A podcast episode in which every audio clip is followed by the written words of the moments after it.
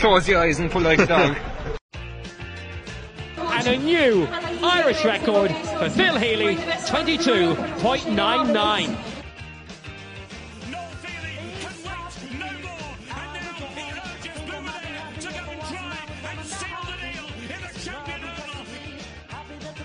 Christy Cooney hands over the Sam Maguire Cup to Graham Canty, Cork All-Ireland champions for the 7th time ever.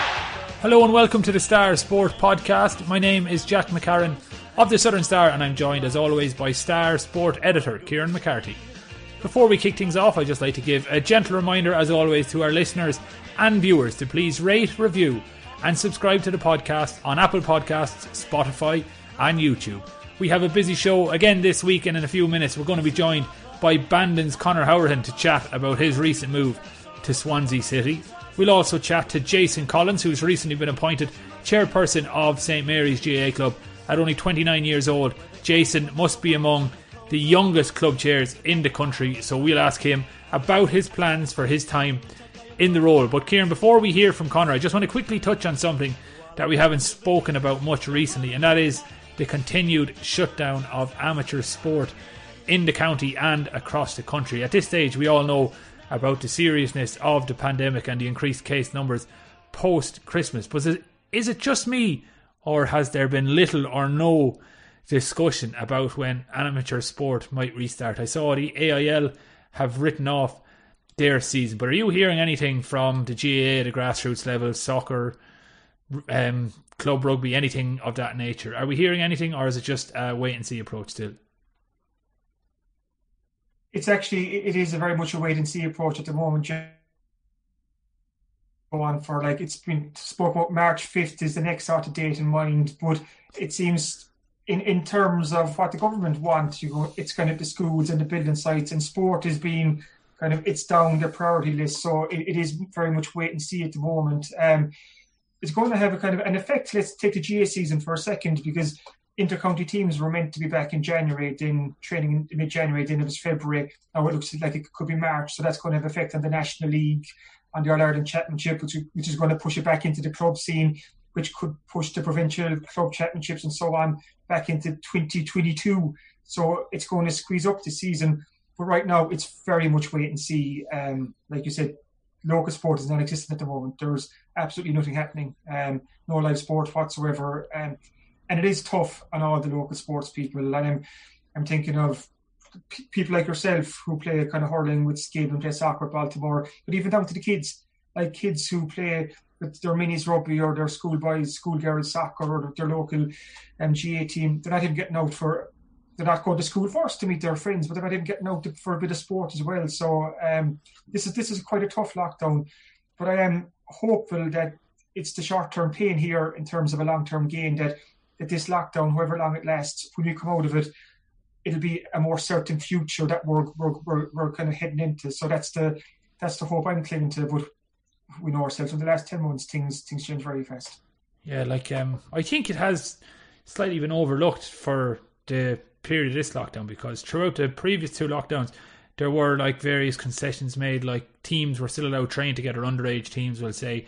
There was a short stint when the GAA and soccer came back, but at the minute it just seems like there's no return in sight. And I know, like, there are bigger issues at play, but it can't be overstated how important sport is to local communities, to people within those communities, whether they're spectators, coaches, committee members, players, the lads who look after the pitches. Like, it is the lifeblood, and it feels to me like no one's talking about it. And I just felt that we could use this platform at least to try and bring the conversation back into the fronts of people's mind, because hopefully as March 5th approaches, they can start putting strategies in place so that they can run off all the competitions somewhat efficiently. Because we spoke to Ciarán McCarthy offline after last week's podcast, and he was kind of speaking fearfully about the return of all the sports at the same time and the competition there's going to be, especially at youth level, between soccer, Gaelic football, hurling, rugby, etc. And I just know from my own personal perspective that it's not going to be a very probably good year for Baltimore soccer if it's running at the same time as the GAA season, because obviously football will take precedent. But yeah, it's just something that I kind of wanted to speak about briefly. Just I can't wait for it to come back, and hopefully the government and all the sporting organisations are bearing that in mind. It's even just to get back out training, you know, exactly. Kind of hopefully like as we're coming into the spring now, kind of, I know it's a cliche, but the evenings will get longer and hopefully the weather will pick up in the dark nights of January. We can leave them behind us. So just for adults and kids and any sports person, whatever level, just to get back out training kind of in pods or groups or whatever. And the competition then will kind of come off the back of that down the line. But just for mental well-being and physical well-being, just to get moving again, because January was quite bleak. I think this is a very tough lockdown as such, because it's coming after Christmas, and January traditionally it's a very tough month in a way, and the nights are dark so early, the weather's been so poor, so that's probably all adding to this kind of this feeling at the moment where people's heads are just kind of bowed a small bit. So hopefully that as we push forward, things will improve. But it all comes back as well to vaccines. We need to get vaccines rolled out. Everything ties into one another. So hopefully at some point in the next couple of months, and we are talking a couple of months, that we will see sports teams and sport clubs back out training, and we can push towards a busier second half of the year. And the topic just came to my mind last night. I was listening to the sports news on the radio, and they were announcing the League of Ireland fixtures for the season ahead, and obviously the Six Nations returns this weekend. And I know there is money involved in all those competitions, so there is like reasons that they're allowed to run on, but this idea that, oh well, at least there's soccer on the television, we can watch that, that'll entertain us, like that is not sustaining me anymore. I want to get out for the game at 5-a-side. I'm sick of looking at Premier League games. There's one on every night of the week. I'm already sick of the Six Nations. It hasn't even started yet, with the amount of coverage that was in the Sunday papers. And then the League of Ireland fixture list was released last night, but still no mention of when the Baltimore Crabs can get back out on the field, when hurling training can start back, when the boxing gyms can open. And it's just driving me personally, I wouldn't say crazy, because I still feel I'm on a bit of an even keel, but it just drove home to me how much I missed playing sport and engaging in sport. So hopefully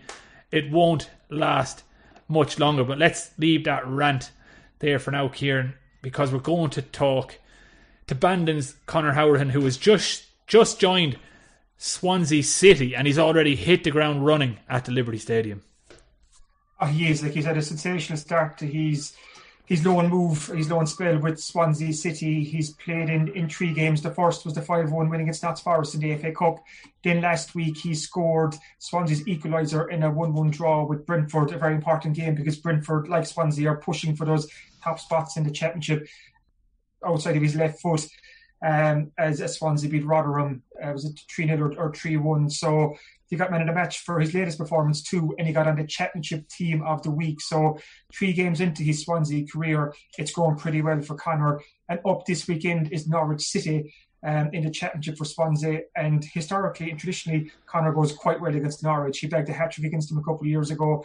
He scored a winner against them back in St. Stephen's Day 2019, I think, as well. So it's a game too, just touch wood, for where Conor can do what he does best. And it's been such a good and positive move for Conor, and you'll hear from now in a couple of minutes, because to an extent he was frozen out at Aston Villa. He hadn't played since November 30th. He was on the bench for 6, 7, 8 games, didn't get a look in. So he wants to play regular football. He doesn't want to be one of those players that's happy just to take a big wage packet and not play. He wants to get out. He wants to play football. He jumped at the chance to move to Swansea, to the Premiership. Swansea are second in the championship table right now. Conor knows all about getting promoted from the championship. He had Villa get promoted a couple of seasons back. So great signing for Swansea, because he knows that division inside out. He's an experienced international. He's a very, very talented and skillful player, and a great move for Conor too, because he's joining an exciting project, an ambitious team, and it's a chance for him to get regular football and then leave him in a strong place in the summer. Because come the summer, Conor has 1 year left on his contract with Aston Villa, and the probability of him going back to Villa and winning his place back in that team, to be honest, it probably looks a bit slim right now, because they seem to be going in a different direction. They bought in Ross Barkley on loan from Chelsea, and they'll probably look to make that move permanent.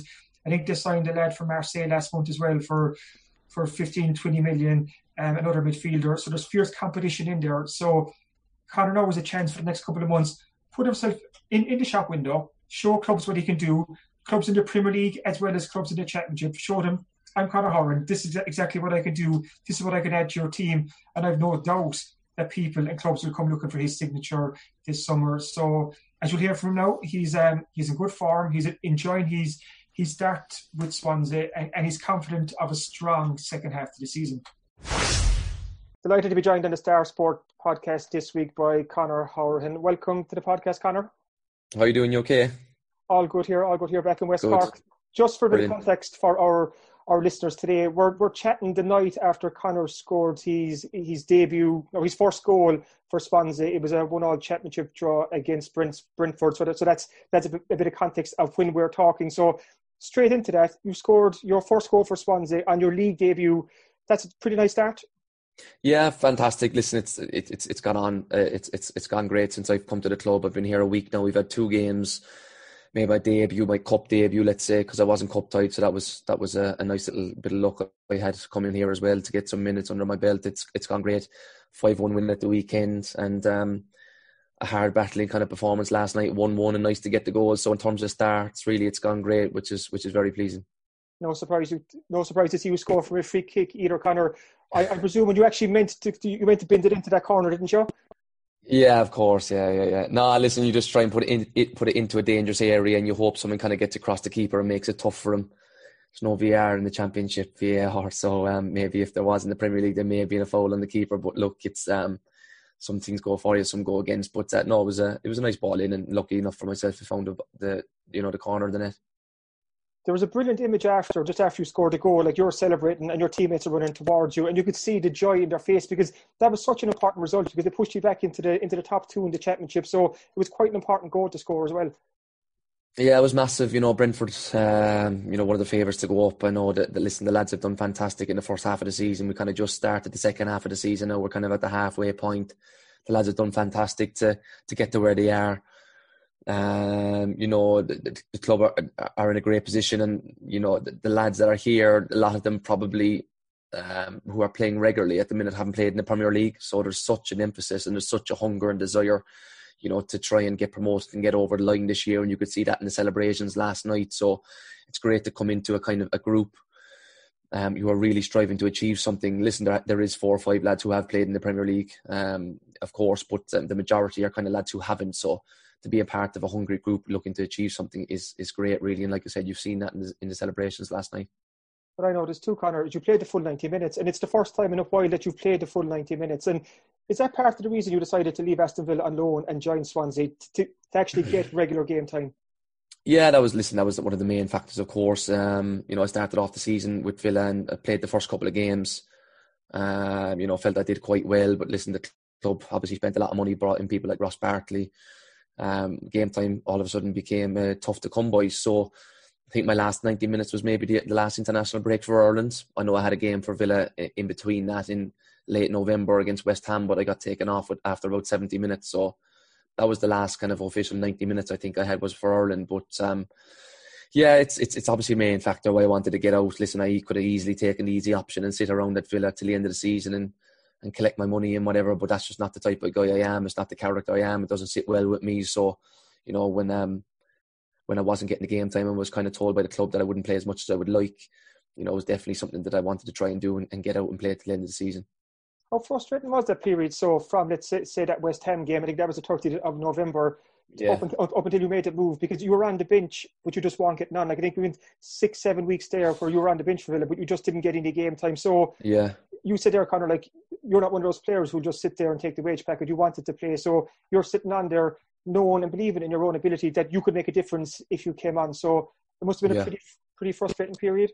Yeah, it was. It was probably one of the most frustrating I've had for a long time in my career, if I'm being honest with you. Listen, I've been very, very fortunate in my career for, you know, in terms of playing regularly for the last 6 or 7 years. So it's kind of the first period I've had without a kind of maybe a 2-month period without playing, and I found it difficult, you know, I'm not going to lie about that. I wanted to play, I was itching to play. Whenever I've played in the Premier League, I felt I've done okay, you know, rose to the level, so I felt a little bit hard done by from that point of view. But like you said, the club brought in some very, very good players as well, spent a lot of money. The club are in a you know, some clubs aren't in a great position financially, but Villa definitely aren't one of them clubs. You know, the owners are very, very wealthy. You know, they can spend a lot of money, and they have done that on players. You know, one player, like I've touched on already, Ross, obviously coming into the centre midfield area. You know, a fantastic player, and you know, got huge attributes to, you know, to be a top quality player, and he has been, and he will be moving forward. So, you know, it's going to be tough to stay at Villa and stay at that level, but it's something I'll keep fighting for, and hopefully this loan period can be a positive step for myself from that point of view. When did you realise that you might have to go out on loan to get regular game time? Was there one moment in particular where you said, no, I need to move on now for the second half of the season and start playing games again? Yeah. Listen, as you know, Ciarán, when we speak and all the rest, I'm quite honest, and probably if I was being honest with you, we played Wolves away. Ross got injured, and the gaffer played Jacob Ramsey ahead of me, a young lad from the academy, which I was kind of very disappointed with, and that was probably the moment where I thought I'm going to struggle here a little bit moving forward. So ever since then, I haven't played at all, really, since that kind of decision to play Jacob in front of me. Listen, Jacob's a very good player, very young player with a lot of talent. But I thought at the time it was a harsh decision on myself, and the gaffer actually came out and said that himself as well, that it was probably harsh to leave me out. But the lads went on to win that game, so his decision was justified, but that was probably the trigger for me to think I might be in a little bit of trouble here. Because you've worked so hard, Conor, we've spoken about it before many times, to become a Premier League footballer. It was a target for so long. So for you now to move to the Championship and leave the Premier League behind you, albeit for a short period, was that a tough decision for you?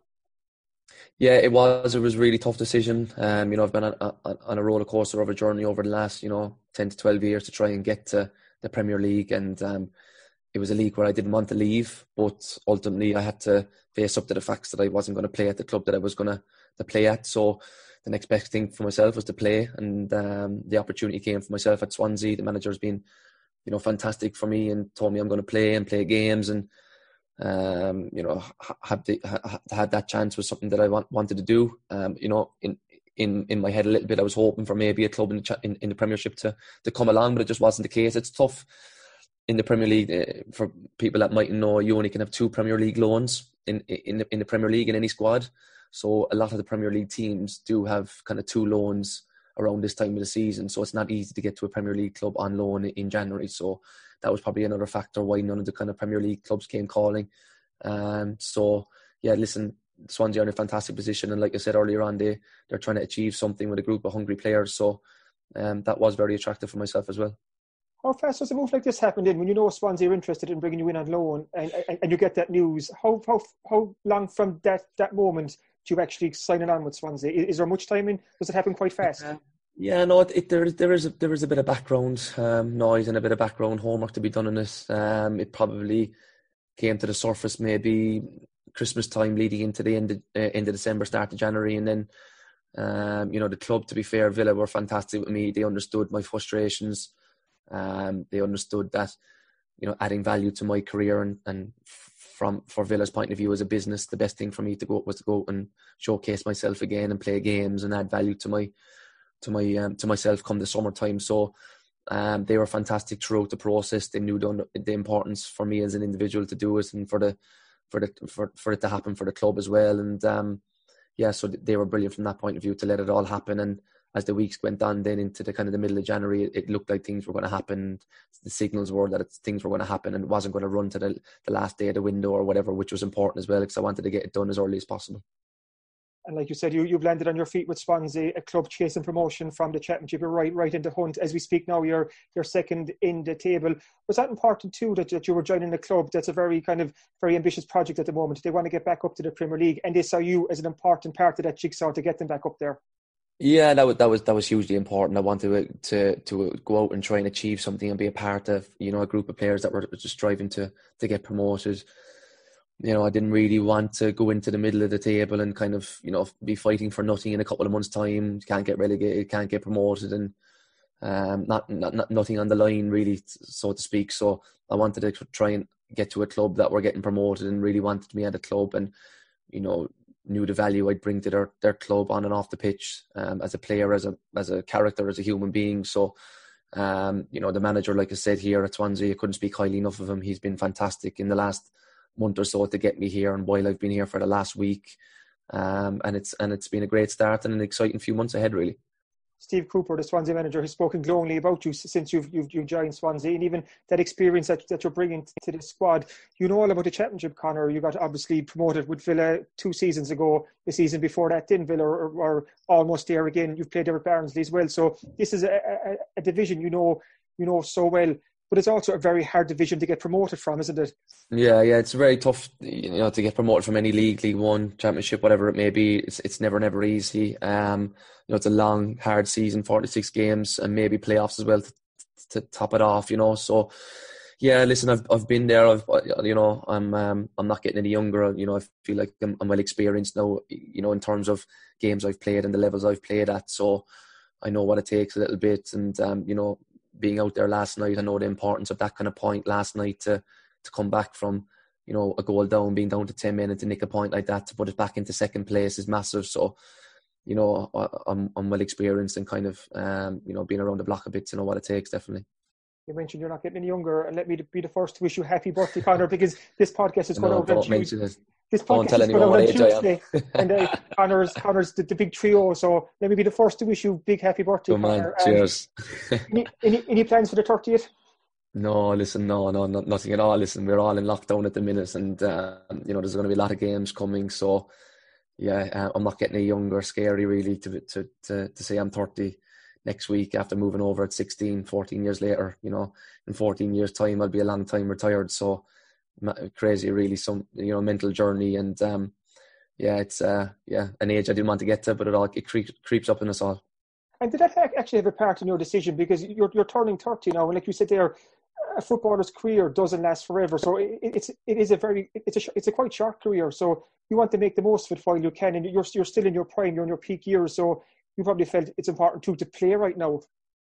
Yeah, definitely. Listen, I feel like I'm in the peak of my years. I'm probably a late developer, as people would say. I feel the next probably 2-3 years are going to be the best of my career. And they usually say between 28 and 32 are kind of the best years. And my 29th year, it was being a stop start for me. Played a little bit before the lockdown.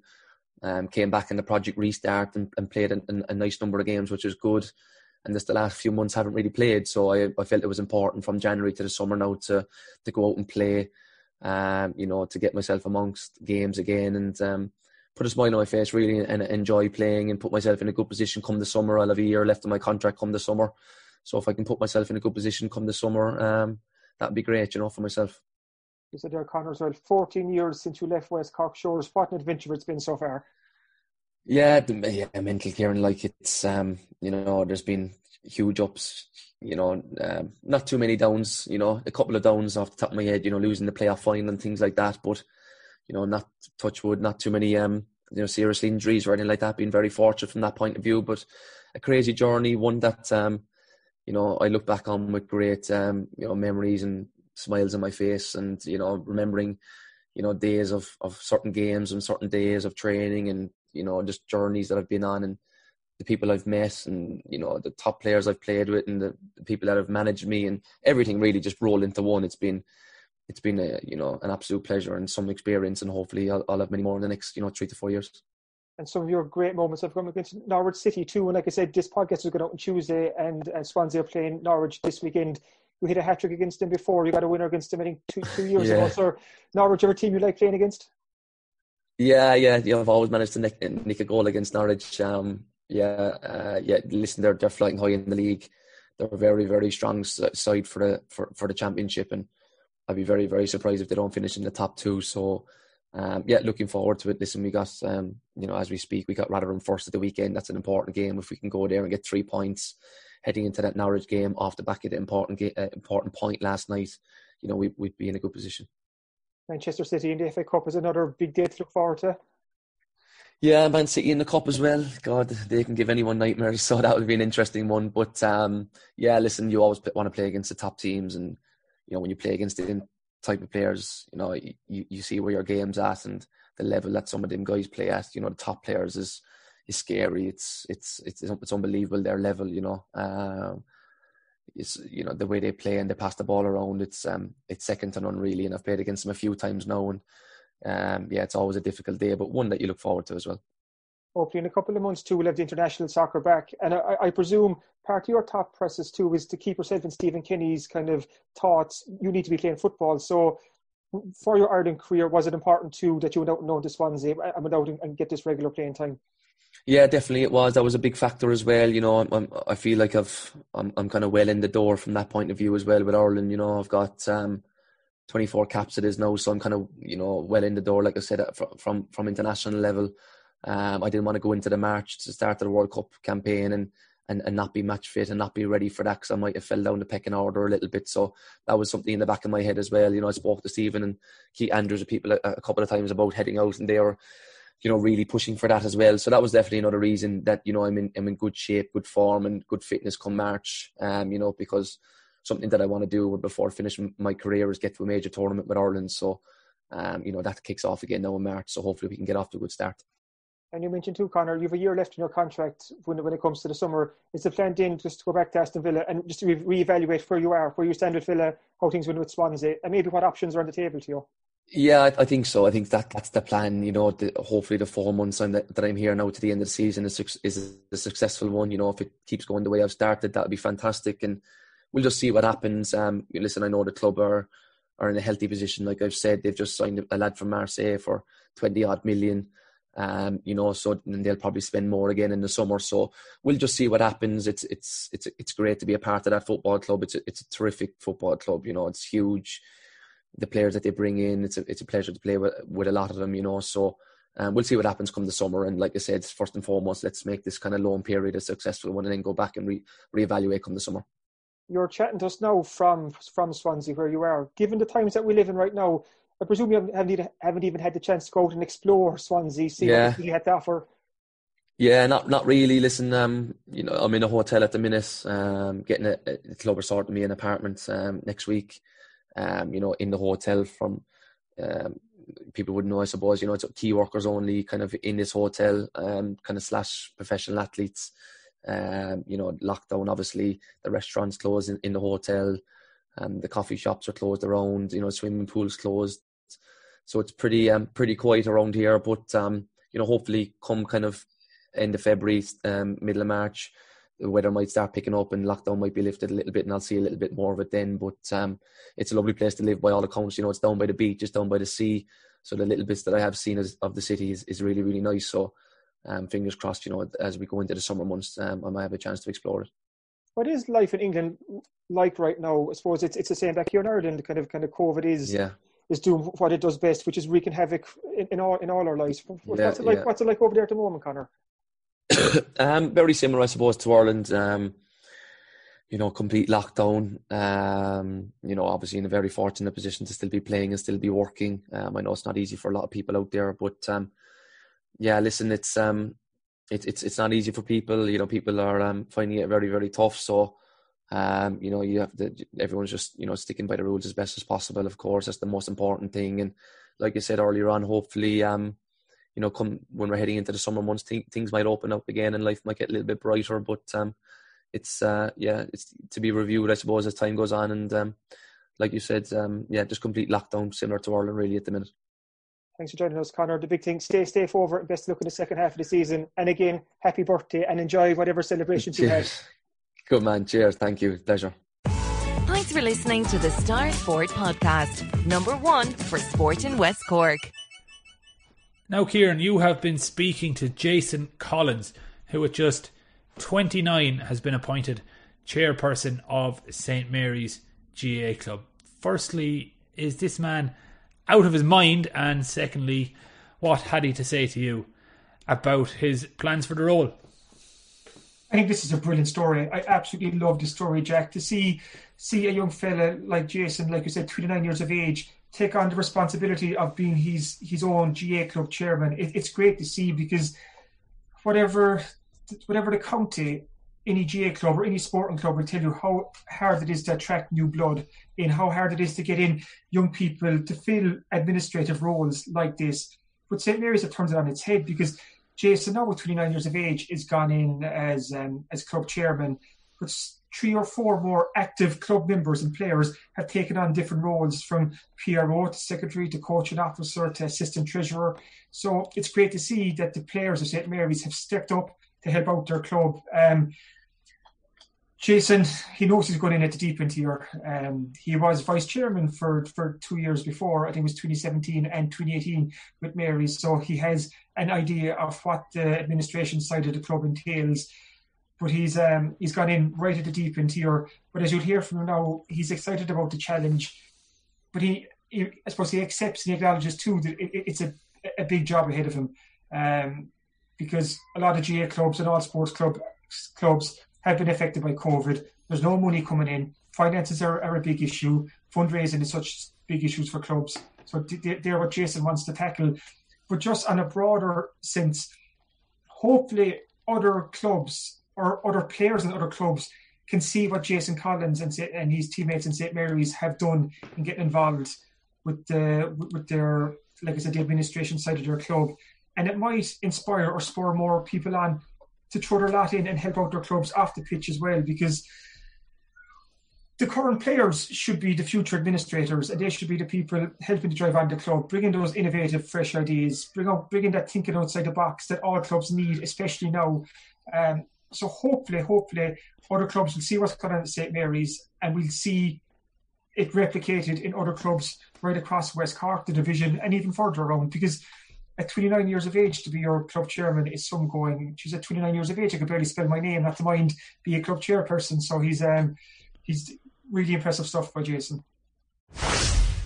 We're joined now on the podcast by, I would say, the youngest chairperson in West Cork GAA at the moment, Jason Collins of St. Mary's GAA Club. Jason is still obviously a dual player with St. Mary's. But as a 29-year-old, you've now taken on the chairperson's role in St. Mary's GAA Club. First off, congratulations. And second off, can you fill me in the background to this, Jason? Yeah, thanks very much. So still playing away at the moment, hurling and football with the adult teams. We did a bit, say, leading up to the West Cork final, and after that we did a bit of discussions with trying to help out a bit more in the future. Especially with COVID, I felt that I probably had a bit more time on my hands if I'm going to be... I used to be based up in Dublin a lot, so I didn't have the time to be fulfilling roles, and know that I should be based back in Cork a lot more, that I said that I could get involved a bit better. And then met with Stephen and Jory Shorten, who would be secretary and the treasurer, before Christmas, and they just asked me would I be interested in getting on board as a chairman? So I said, I think about it over Christmas, and looks the way that the restrictions came in again and started in January, I decided that, look, now or never, it's kind of throw me into the deep end and see how we get on. But hopefully we'll make a bit of a change. When you look at clubs right across the country, not just here in West Cork, a lot of GAA clubs and a lot of sporting clubs in general, they're crying out for young blood, for fresh ideas, for innovation to come in. And like I said, you're 29 and you've taken on this role as St. Mary's chairman. And I was just looking through some of the officers elected for the year ahead. You've Brian Corcoran gone in as assistant secretary. You've Stephen White as secretary. You've Gerard Harrington as the PRO. Brian Everett as the coaching officer. A lot of these fellas are still playing ball as well. So was that a conscious effort by you all to throw your lot and give something back into Mary's now? Yeah, it definitely was. To be fair to Stephen White was secretary as well last year. He did a fabulous job. Then you had Jory Shorten, who is treasurer. He was there with the last couple of years. He's doing tremendous work as well. And then it's a case that we said, look, we may as well try and add to the team for this year. And Gerard Harrington said he was willing to do the PRO for us. And when we reached out into the club, the GAA players WhatsApp group looking for a player or a coach officer, Brian Everard said he'd step up and take on that role. So it's absolutely brilliant that everyone's willing to help out. The way things have gone, we had our AGM last Thursday night, and it was our first Microsoft Teams meeting, and I think it was new to a lot of people. So look, it's probably going to go that way for the next couple of months as well. So it's a bit easier than what it was normal. Like, we'd have been travelling. Brian Everard's based out of Tipperary. As I said, I would have been based between Dublin and Cork. So if it's Teams meetings now, we should be able to access those meetings from wherever we are in Ireland, and we should be able to keep ourselves in the loop between emails and WhatsApp groups. So I think hopefully we should know what's happening more or less all the time in the club if we can. Have you always had interest in the administrative side of the sport? Because you were filling me in before, Jason, that you were previously a vice chairperson of the club for 2 years, and that was back in, it was it 2017 or 18 and 19. So had you always an interest in getting involved in that side of the club? I did. Look, I just wanted to help out as much as I could. That's probably the main thing. I would have been vice chairman to chairperson at the time, Mary O'Driscoll. And to be fair, Mary O'Driscoll was very good, and she still is. She'll be an active member for the club in the year to come as well.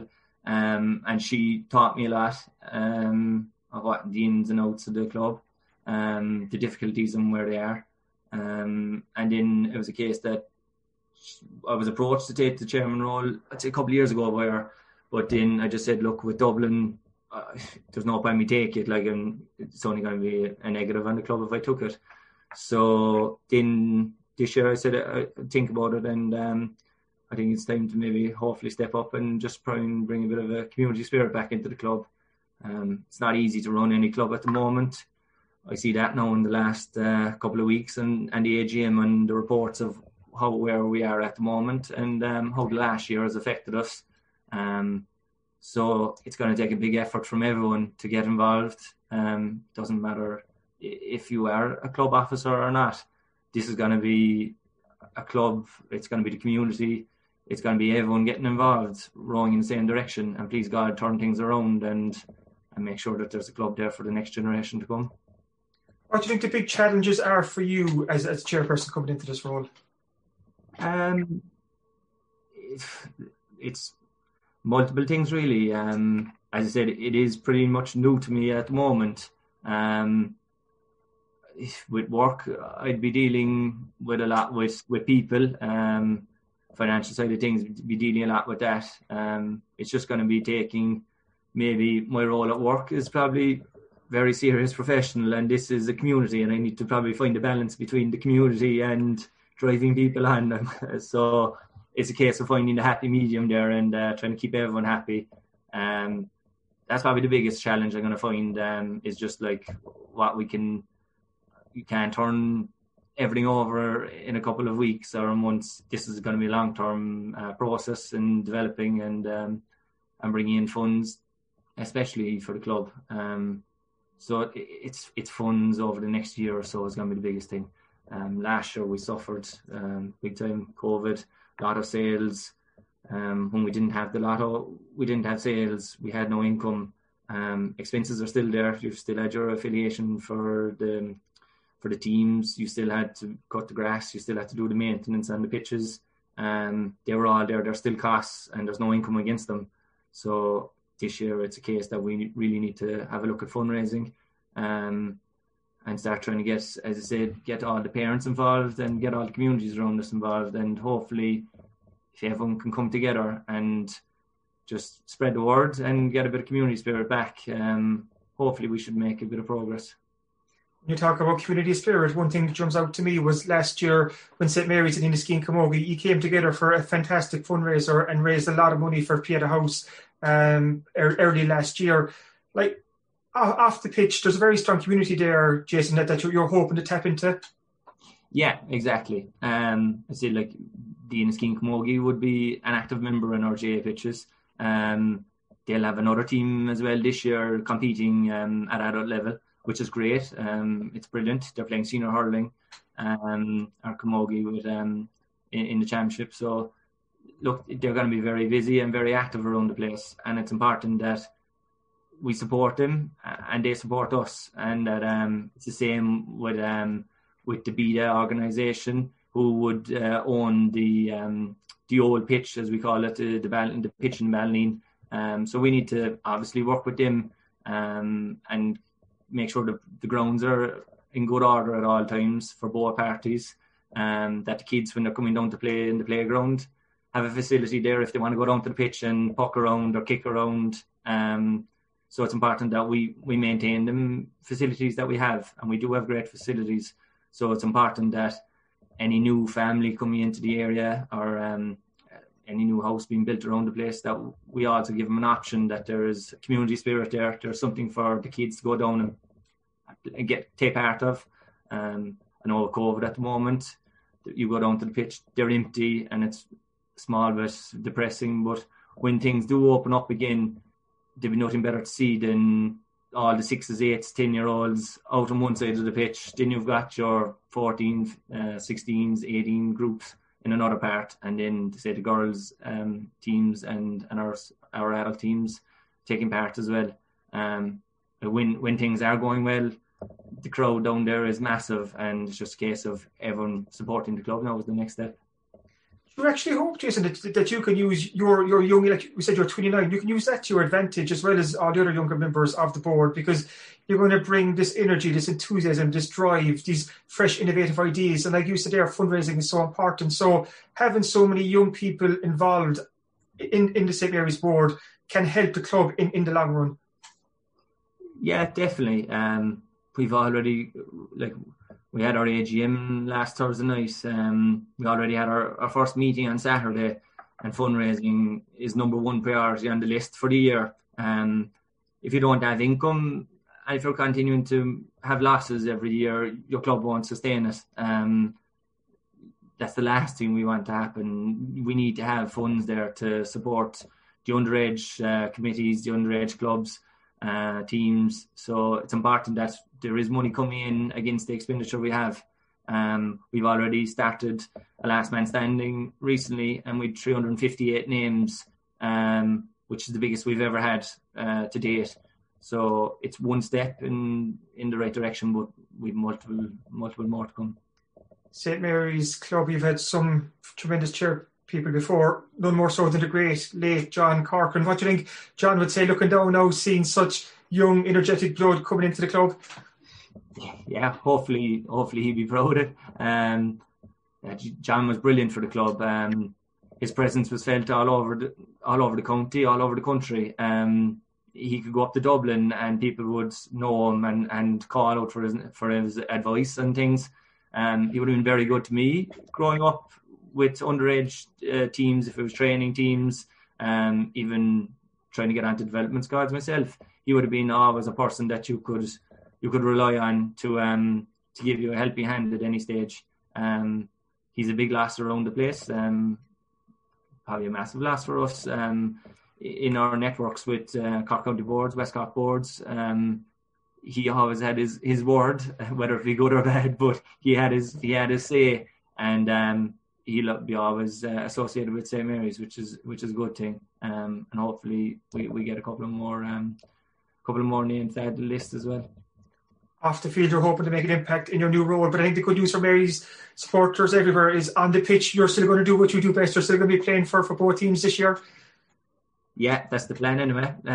We'll see. It took got injured a couple of years ago and took a year out, and I think it's after helping me some bit. So I'll continue for as long as I can go anyway. Hopefully, I think the team from last year is more or less staying as is, which is a good thing for us. Even though we're a small community, numbers are tight, as every other club is probably feeling the same down in West Cork. So it's important that we hold on to everyone. So please God, we don't have any injuries and we can field two strong teams again for the coming year. Just on the hurlers for a second, you got to the Carbery Junior A final last year, came up just short against Clonakilty, but you must take great belief from that too, that you came so close. Like it's a matter of inches. Like you're not too far away from getting to the top of the mountain. Yeah, and it was probably a big shock for us this year. We got so close, probably just lacked that small bit of killer instinct that Clan had. They got 2 goal chances, buried them. We had a couple of goal chances and just failed to take them. So it could have gone either way, as you said. But at least we were there and at least we competed at the highest level. We took on some serious teams along the way. Jimmer Mahunas, Ballinascarty, and Inclan. They're all the top teams that you want to be playing year in, year out. And previously would have probably been losing first round, knocked out. You're learning nothing from it. There's no real benefit. When we've a young squad there now at the moment, and having those couple of wins under our belt, hopefully we can build on it. And please God, the luck might change, and we'll be able to take those chances when they come the next time. And final question, Jason. And like I said there, it's great to see so many young people involved in the St. Mary's board now. And if you look at GAA boards or clubs, top tables of clubs in general, like I said earlier, they are struggling to get younger people on board. Like, what would you say to young people like your age, even a bit older, kind of just to give them that bit of encouragement to throw their lot in with the club and to give something back? Because it's very important that clubs have those fresh people, those new people coming through, those fresh ideas, just to keep the whole thing moving forward.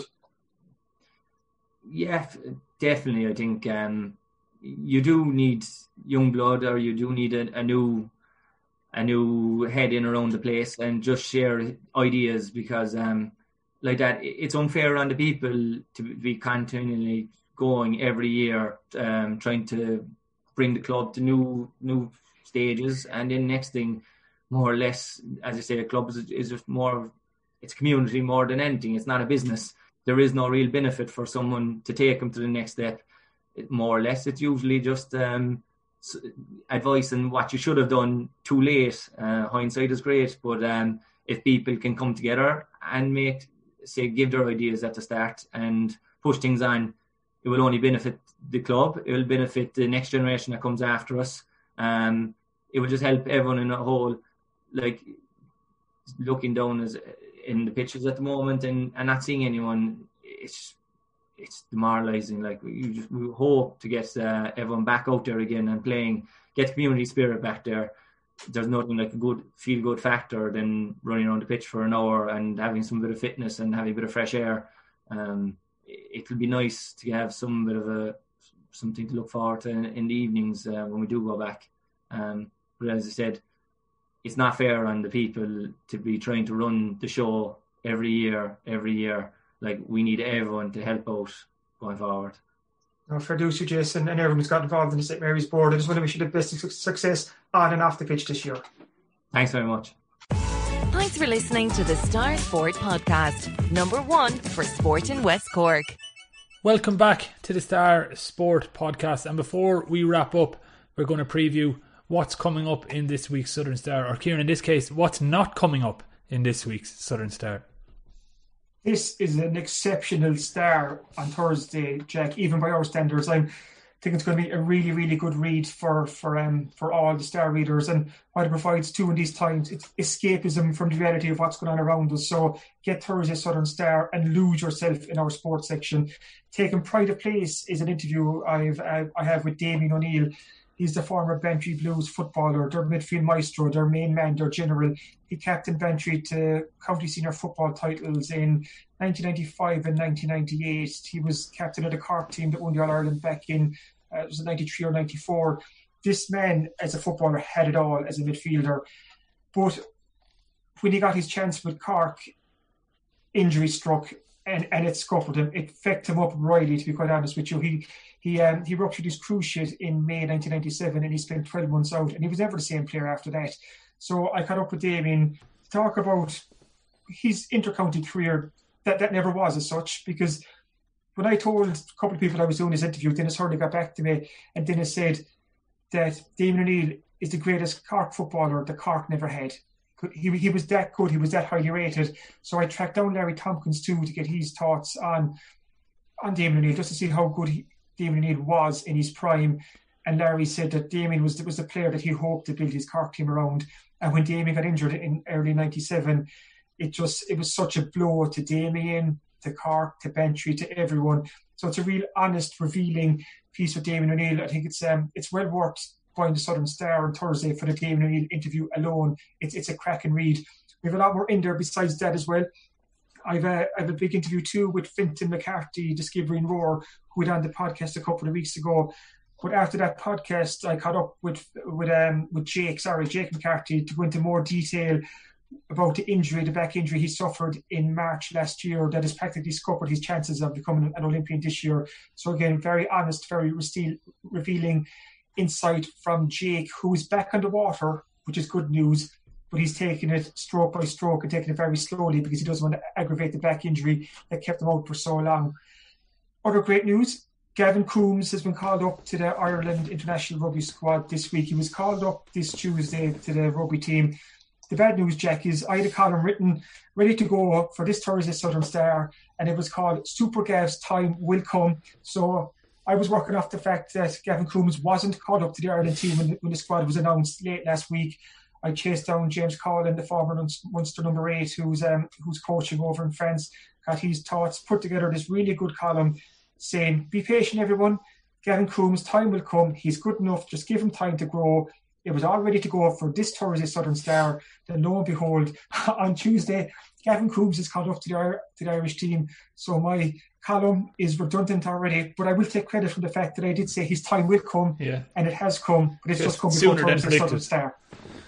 Just a bit sooner. So as we speak, as this podcast is going out, I'll be frantically trying to update that column to make it relevant for this Thursday, but it will be relevant for this Thursday. So we'll have Gavin Coombes on the back page of the Star, and there's a lot more as well in between. We have an interview with Kevin O'Brien. He's a young coach from Ballydehob who's involved with Cork City's under-14s. So he's only 21 and he loves coaching. So it's a great story there about a young local fella getting involved in coaching. And there's that and a lot more in Thursday's Southern Star. Yeah, and that will, of course, be available in shops across West Cork and further afield from Thursday morning. So don't forget to pick up a copy. And if you can't make it to the shops, you can, of course, read the Southern Star digital edition. Just search the Southern Star in the App Store or go to southernstar.ie/e-paper and you can read the Southern Star for as little as €2 per week. Absolute bargain of the century. Thanks for listening to the Star Sport Podcast. We'll be back at the same time next week. If you enjoy these shows, please make sure to rate, review and subscribe on Apple Podcasts, Spotify, YouTube or wherever else you get your podcasts. Slán Támú.